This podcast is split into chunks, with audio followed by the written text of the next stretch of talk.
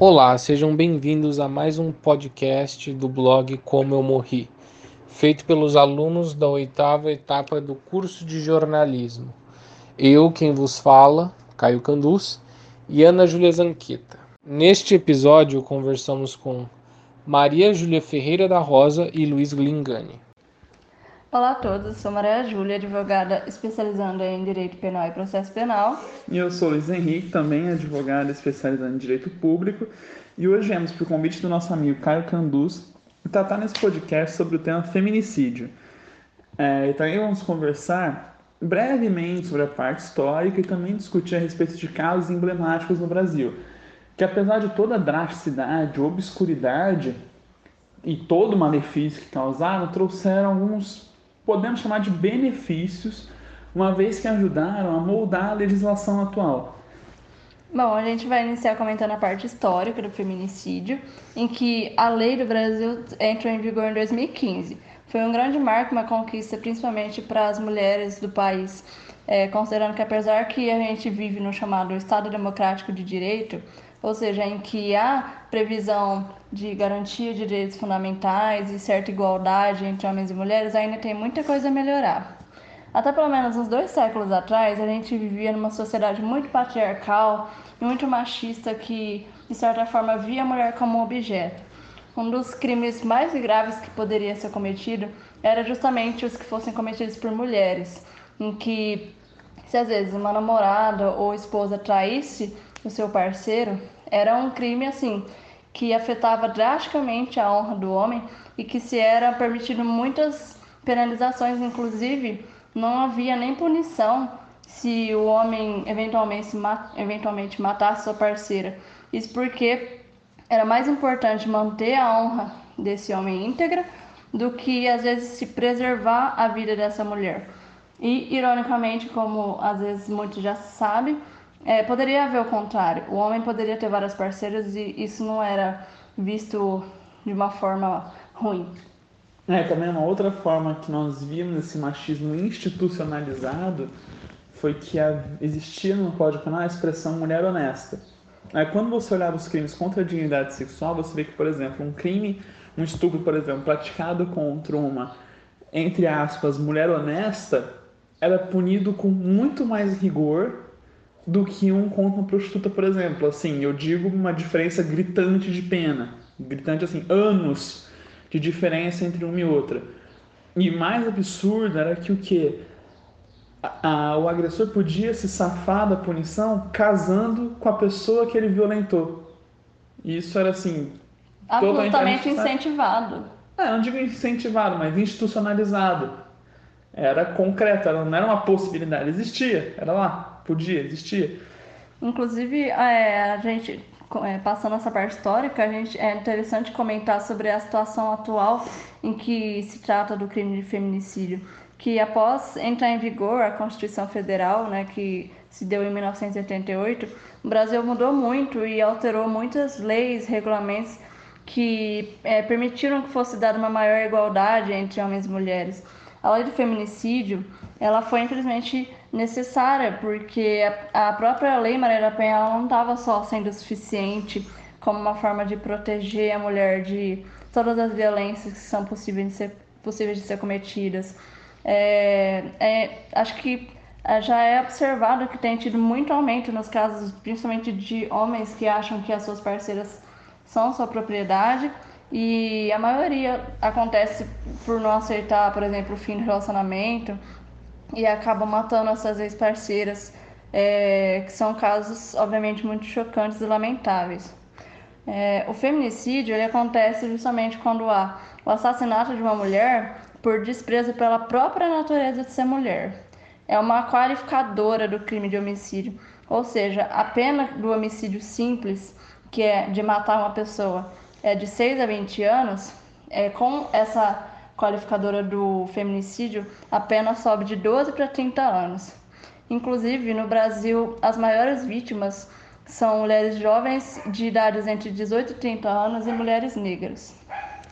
E os dados indicam que desde o início da pandemia do Covid-19, de março a abril, os casos de feminicídio aumentaram em 22% em estados de todo o país.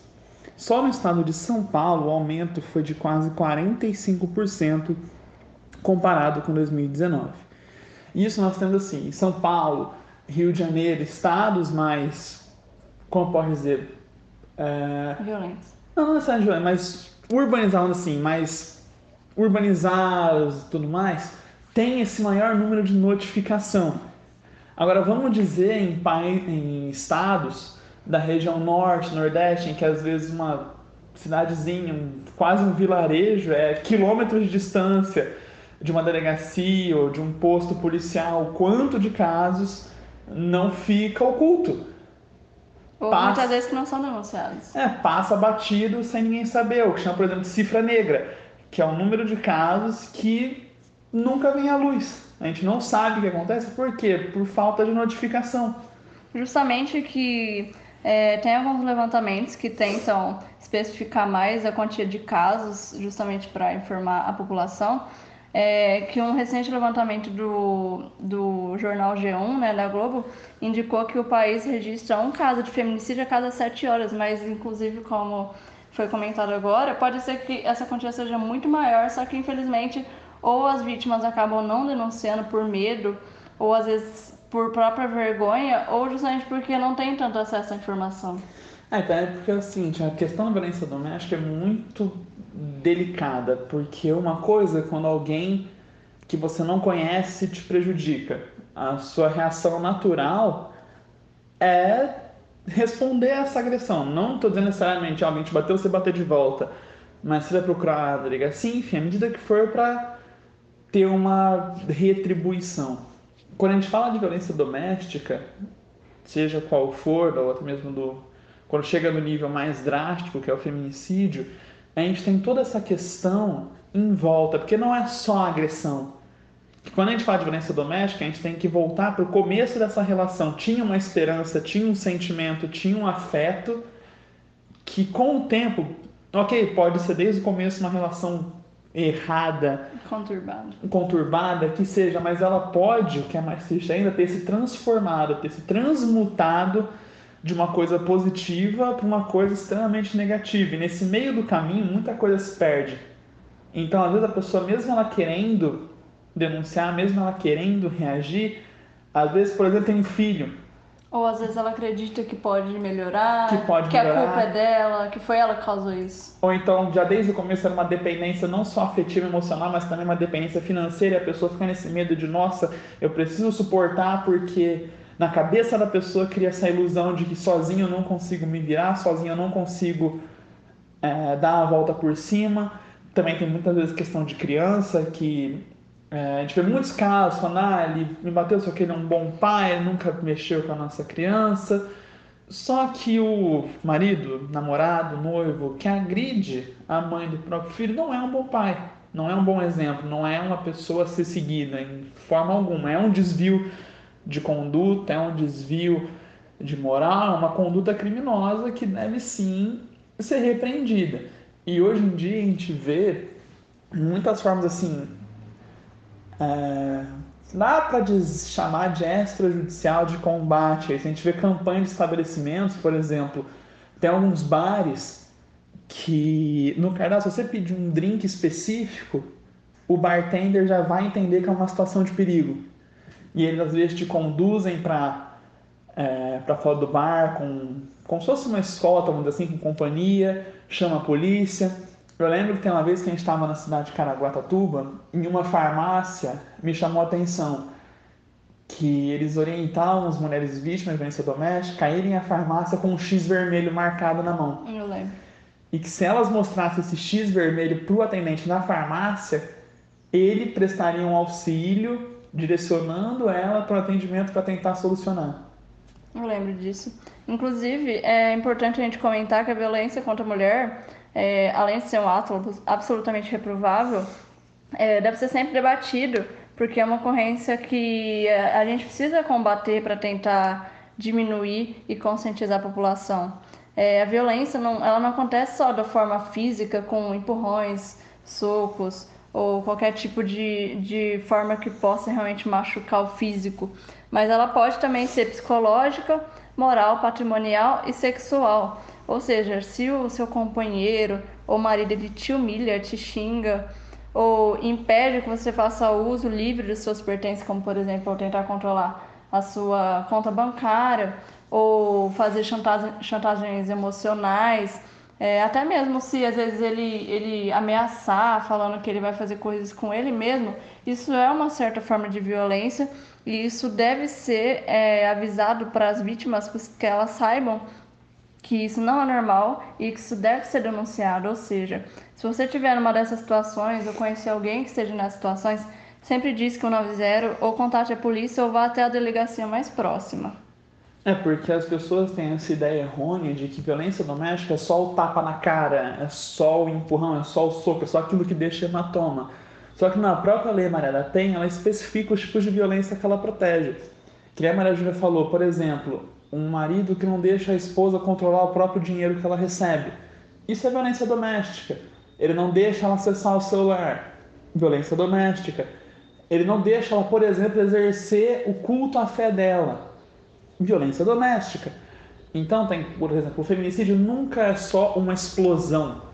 Lógico, ele é o ato mais drástico, é o fim da linha do que alguém pode fazer contra outra pessoa, é por fim a uma vida. Só que muita dessa violência ela é escalonada. Hoje começa com uma crise de ciúmes que é até boba, dá até para dar risada, fala, olha que bobinho. Depois começa com um insulto, um grito, um empurrão, um tapa, e aí por fim chega nisso.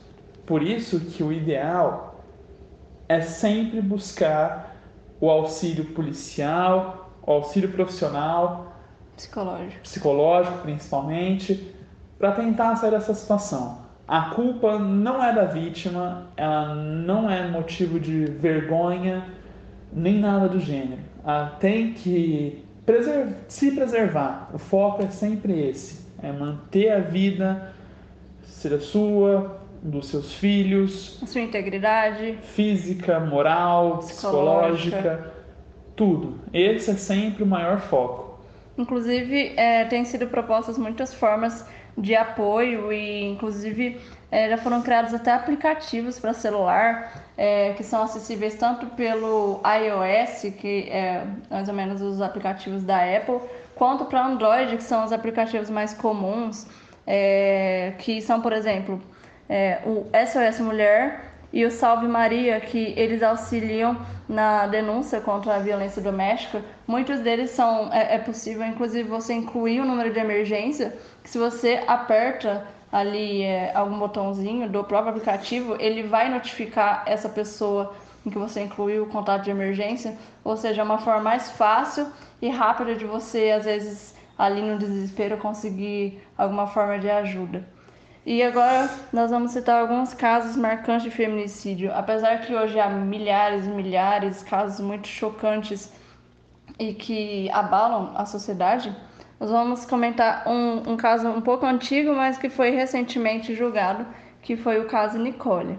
Ele aconteceu em 98 na nossa cidade de Ribeirão Preto, no estado de São Paulo, e a vítima, ela, na verdade, o nome dela era outro, mas ela usava esse codinome para não expor o próprio nome real. É, infelizmente, ela estava grávida na época, ela conheceu o agressor, ela acabou pegando uma carona com ele perto de uma, uma região ali de condomínios e eles acabaram tendo uma discussão, parece que eles não eram parceiros.